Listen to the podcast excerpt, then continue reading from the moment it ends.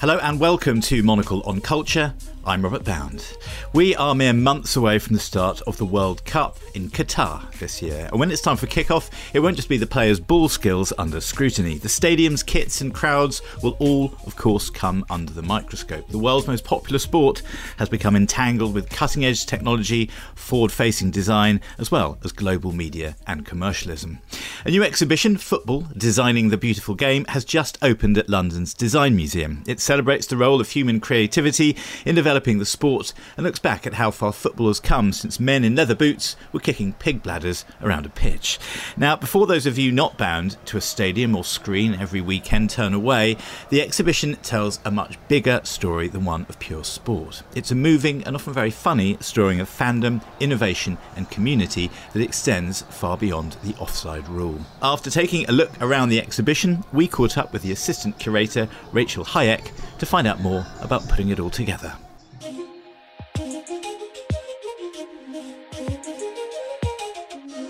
And we all knew it was a beautiful game, but not quite this beautiful. What a deep and wonderful show! You've got so such a sort of depth and breadth of artifacts here from across the sort of history of the game and all four corners of the globe, I suppose, as well. I want to ask you first, though, if the sort of design of the game, if it started off as sort of an accidental part of it, the strips, the posters, the literature, and now it's become much more central. How, what's the sort of timeline?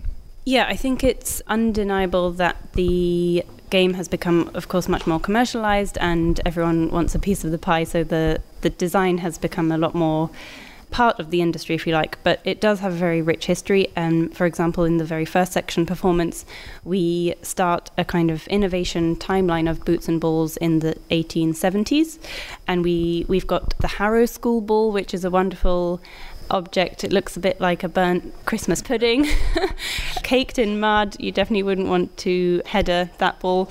And we go all the way up to the present day with, you know, um, Adidas and Nike's present tech, um, knitted shoes, more synthetic materials, the use of AI in training and tactics.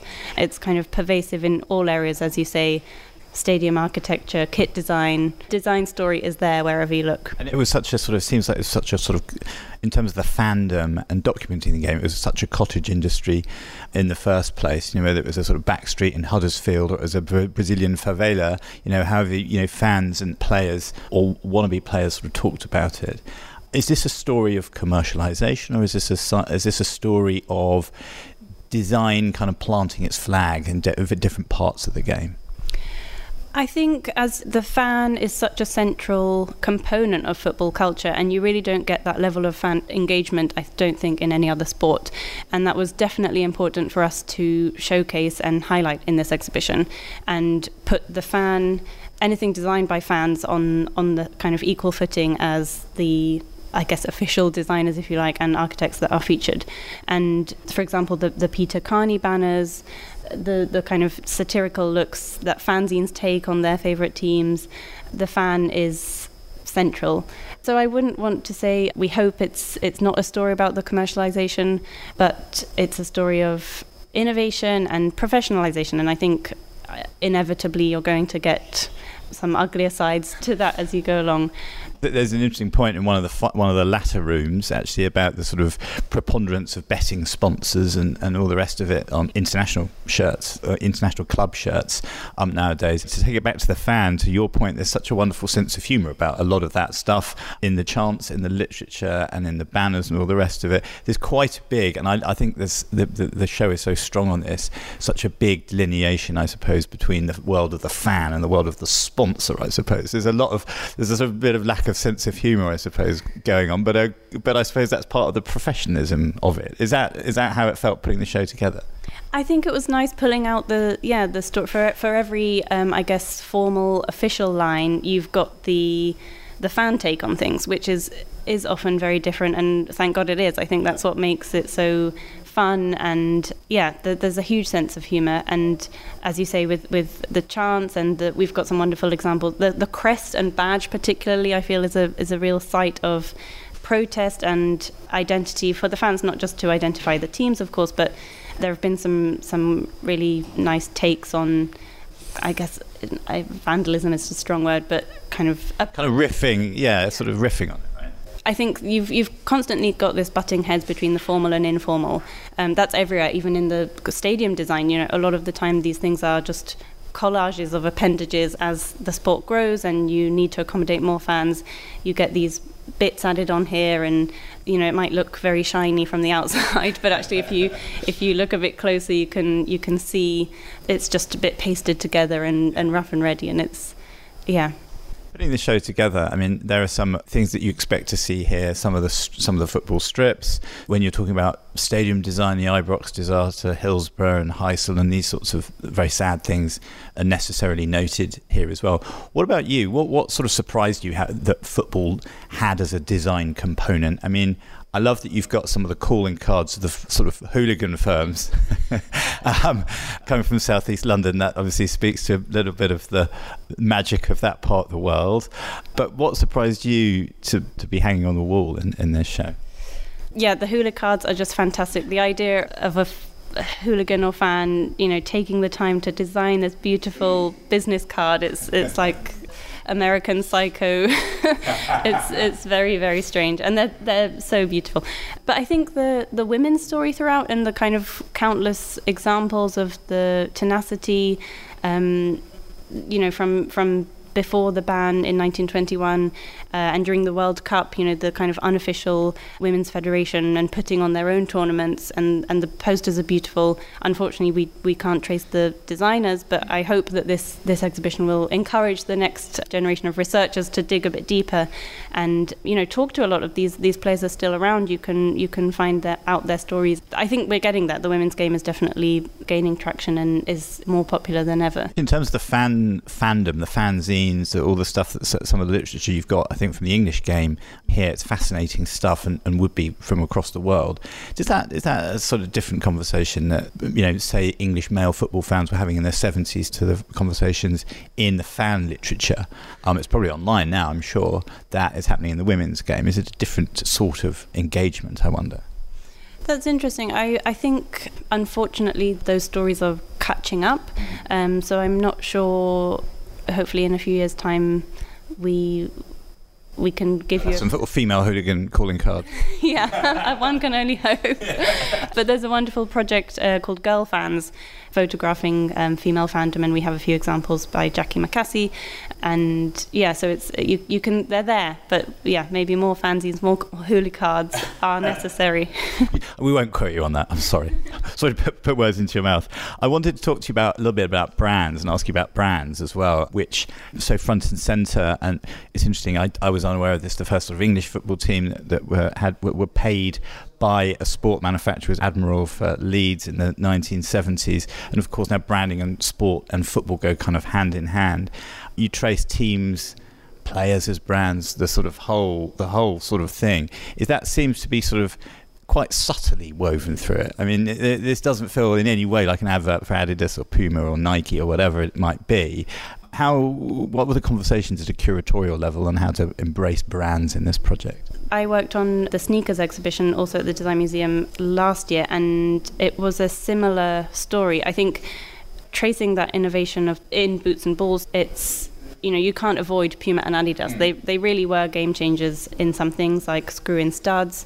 We've got the miracle of Bern boot example, and then you have in particular areas like protective equipment. Reusch played a very important role. Nike as well later in, in some specific innovations. But yeah, we you know we're, we're giving credit where it's due, but it's this this show is not a an endorsement for any no, indeed. brand. And yeah, I, I, I hope we've done a good job of telling a broad story. It seems compared to more complex games where the basis of the sport, cricket or American football or whatever you might call it, whatever you might list it as, is it football simplicity that kind of makes it sort of such a tenacious design player because the, the, the design in football is so much more superior to that. I'd I'd say in other sports somehow, um, from the strips to the chants to the whole. And is it is it is it football's simplicity that sort of wins out? I think absolutely. The beauty of it is the simplicity. All you need is a ball, preferably boots, maybe not even.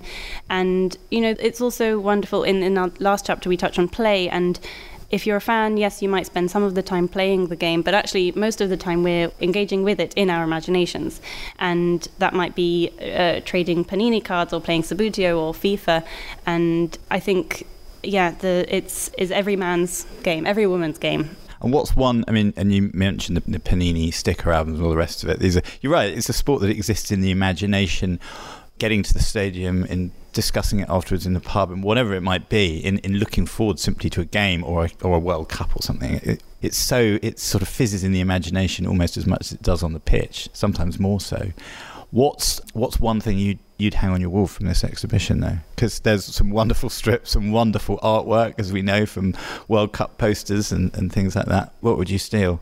I would take the Gursky photograph of the Dortmund fans. I I'd, I'd, need a bigger house. She's wise. I'd need more space, but that is one I would I would hide under my coat out of here. yeah. There's some wonderful strips here. It's always always the most beguiling thing you don't necessarily always love the design of your teams the most, home or away. But what what are you wearing home? Oh gosh, that's such a people on the spot. That's deeply unprofessional to ask the curator to tell us which exhibit she'd steal, but nonetheless. I think the the strips are such a coded element. I think maybe just to be controversial, maybe the bruised banana, just for the sake of it. Yeah. Beautiful. Well, thanks very much for showing us around, and thanks for your time. You're very welcome. Thank you. Now, with me to talk a bit more widely about football and style, I'm joined by fashion commentator Simon Doonan, who's the author of Saturday Night Fever Pitch The Magic and Madness of Football Style. Simon, it's lovely uh, to have you on the programme today. We should say once again on Monocle 24. I know you came onto the Monocle Weekly a few moons ago. And this is a wonderful show at the Design Museum, but I feel like it misses something of an open goal. It Chris Waddles an obvious entry point, which is football and fashion, football and style. Um, maybe they thought it would be too mean to get into that. There's a little bit about casuals and s- some wonderful outfits that they that they display there as well. But for you, as a style-loving football fan, as a football-loving style fan, when did sort of the style end of design start for you? Was it a was it a player? Was it um, seeing people in a, in a football crowd that, that kind of were dressing for the occasion at some point? When did it start for you?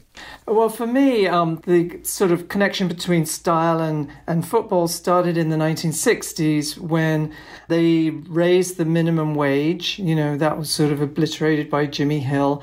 And suddenly footballers started to earn money, and that coincided with the swinging 60s.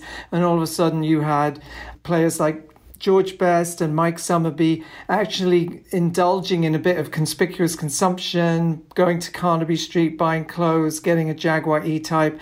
And that was mesmerizing for me. And when Mike Summerbee and Georgie Best opened a boutique together, I thought, oh my God, how great. These lads, they're not just sort of tough and violent and horrible. They're, uh, you know, they they're like me. They it was a connection for me because I was obsessed with fashion too and with culture.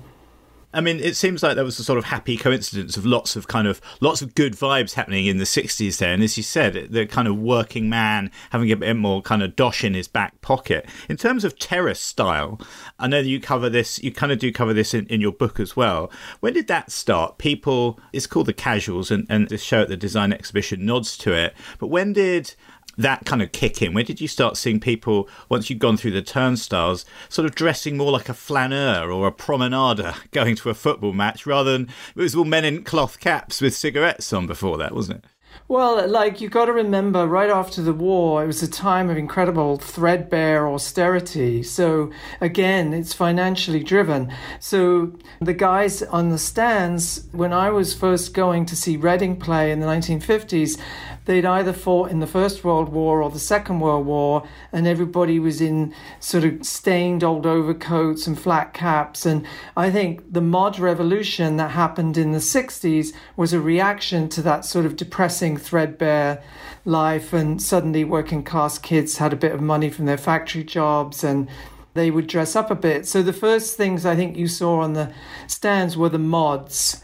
And then overlapping with that came the skinhead thing with the bovver boots and the Harrington jackets and the Fred Perrys and the short haircuts.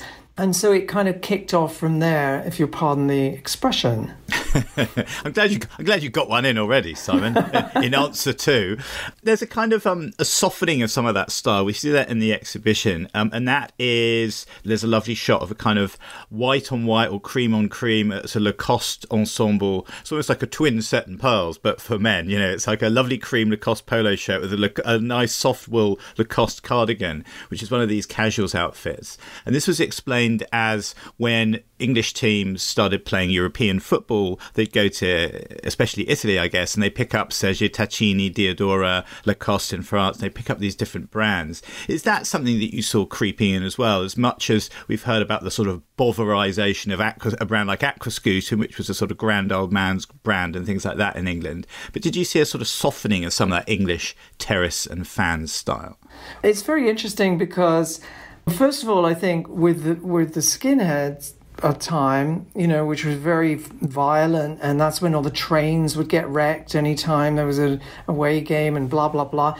Suddenly, the penny dropped, and young working class kids thought, "Oh, if I dress like I'm going to wreck the place, the coppers are going to nab me."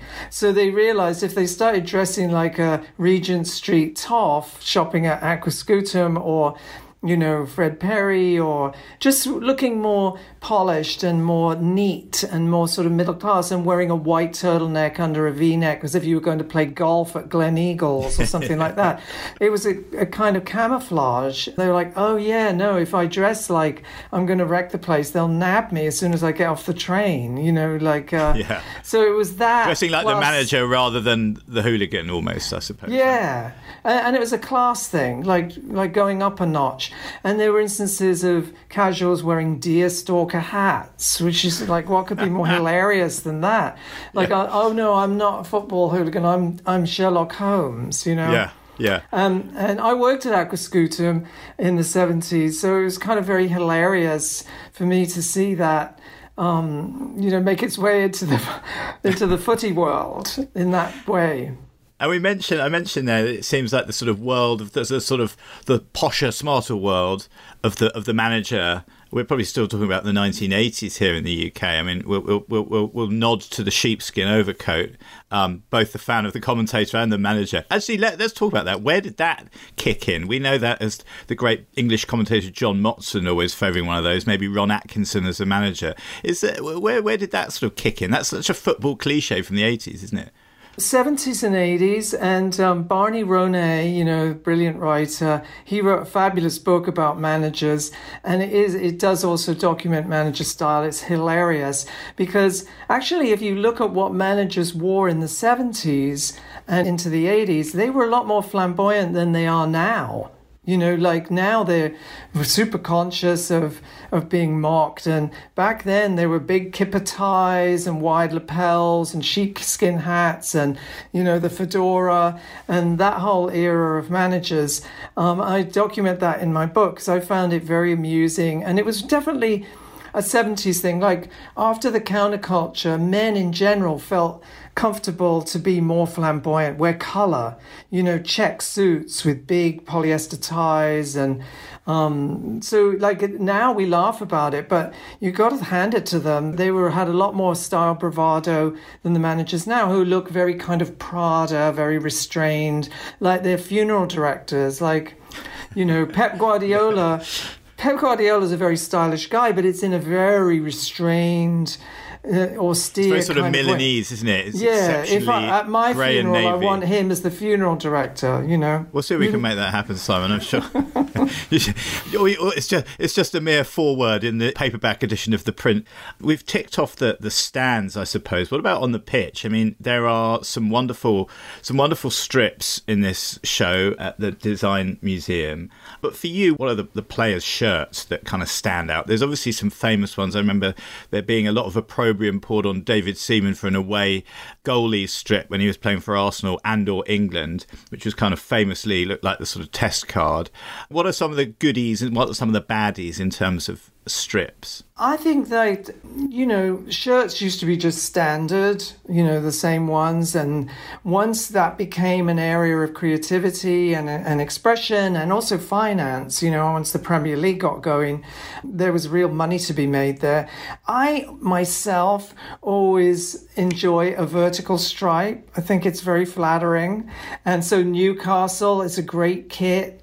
Um, it always looks strong, even when they do variations of it.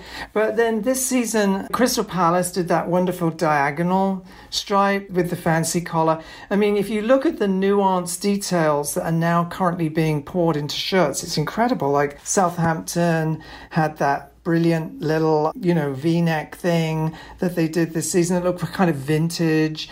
And everyone's picking up on this all across the social media landscape. So um, there's a lot of effort put into the nuances of shirt design now. And, you know, to me, I, whenever there's one that's like a huge standout, like the Nigeria shirt from the last World Cup, you look at it and you think, my God, this is insane. Can you imagine what they would have done with that, you know, at the shed end in the 1960s? But then it becomes globally the most popular shirt and they couldn't keep it in, in business. So people enjoy provocative, interesting shirts. And yes, they get criticized on social media because they're low hanging fruit, you know, for social media to chew on.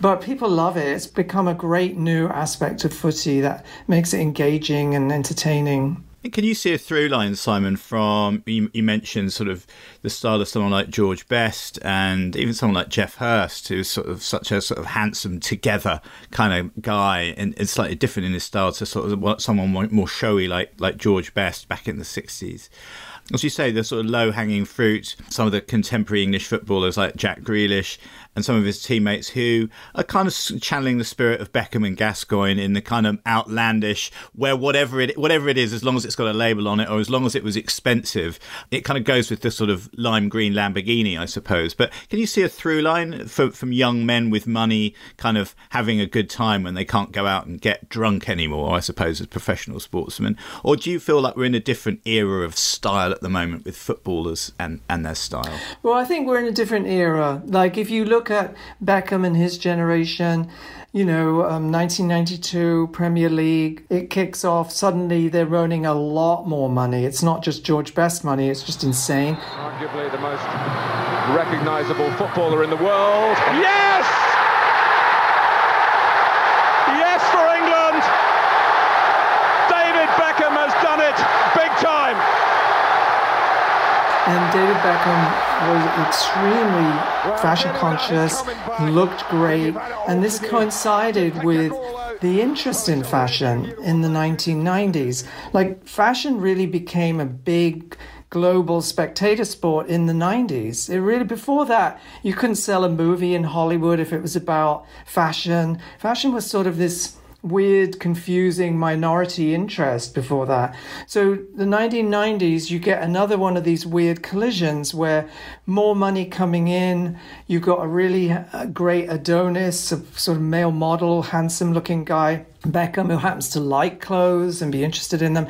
And then you have this also growth of fashion, you know, GQ, everything, men's fashion becoming more of a component of business. You know, before that, women's fashion was the lion's share of, of the money to be made, but then men, it really it really accelerated in the 90s. So it was another one of those interesting collisions. And unfortunately, a little bit now, social media has made them a bit gun shy. You know, so we look at Jack Grealish and we think, oh, he's a nut job. Look at the hair and da da da da. Because there aren't a lot of players for us to to uh, attack or worship or follow or be influenced by. You know, Jack Grealish is a bit of a standout, which is might be why breaking news he just got a six figure deal to be a spokesperson for Gucci because they're like, well, he's a standout, he's the heir to Beckham, blah, blah, blah, blah, blah. The rest of them, they're now supervised. You know, they don't get to just sit around and write outrageous autobiographies and wear completely bonkers outfits. They're all, they have a lot of oversight in the club that they didn't have before. You know, PR minders and people protecting them from becoming you know, targets of social media. Because in the beginning, social media was like this wonderful kind of fluffy support for everything and entertainment, including sports. Now it's like, oh, hang on, you know, social media is going to talk more about that than the fact that we won the game. And so they have a lot of oversight now. So they're cautious. But to have one who's not so cautious, like Jack Grealish, is a treat. And I think we should all appreciate him and not you know, encourage him to yeah. further flights of flamboyance. He's a balm to all of our vanities, Jack Grealish. And good for him. Good for Nicely him on his Gucci put. deal, right? Just to tie it up a bit, Simon. I mean, this exhibition at the Design Museum is about football and design, designing the beautiful game is its subtitle.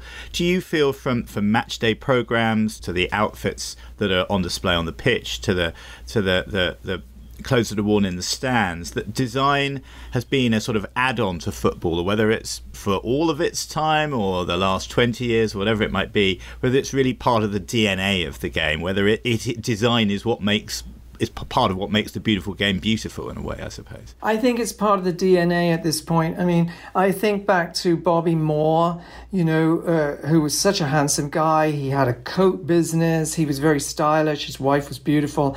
Uh, this man from Adidas used to come around and give him like five quid and say, "Give me your boots, and I'll paint three stripes on them." And you know, he'd hang out at the hotel wherever they were staying, take the boots, paint the three stripes on them, and Bobby Moore would get the five quid at some point. So that's when it's kind of started this meticulous branding meets style meets entertainment meets here's a handsome footballer what can we do to take that further people are looking at him what should he be doing and that's given birth to this fabulous culture that we have where haircuts, tattoos. We haven't even talked about ink. I mean, it, like the whole culture of football is so fascinating. The cars, the watches. Like it started for me also with that bloke painting the three stripes on Bobby Moore's shoe, shoes, you know, with his own paintbrush, and he's the guy from Adidas, the marketing guy. It's absolutely amazing. I mean, a more innocent age, I suppose, Simon. But you know, we've kind of come slightly full circle when you know it feels like each player has has an individual from Adidas painting three stripes on almost anything right these days. Most of them now are permanent, as you say. Thanks very much for uh, tying up our uh, our loose ends and our, bo- our bootlaces three striped or otherwise. Doesn't need vertical strikes to be uh, to look very flattering. On the line from New York, Simon Doonan. Thank you very much. Thank you. That's all we have time for this week. My thanks to Rachel Hayek at the Design Museum and to Simon Doonan there. Monocle on Culture is produced by Sophie Monaghan Coombs and Steph Chungu, and Steph also edits the show. We'll be back at the same time next week, but until then, from me, Robert Bound, thanks for tuning in. Música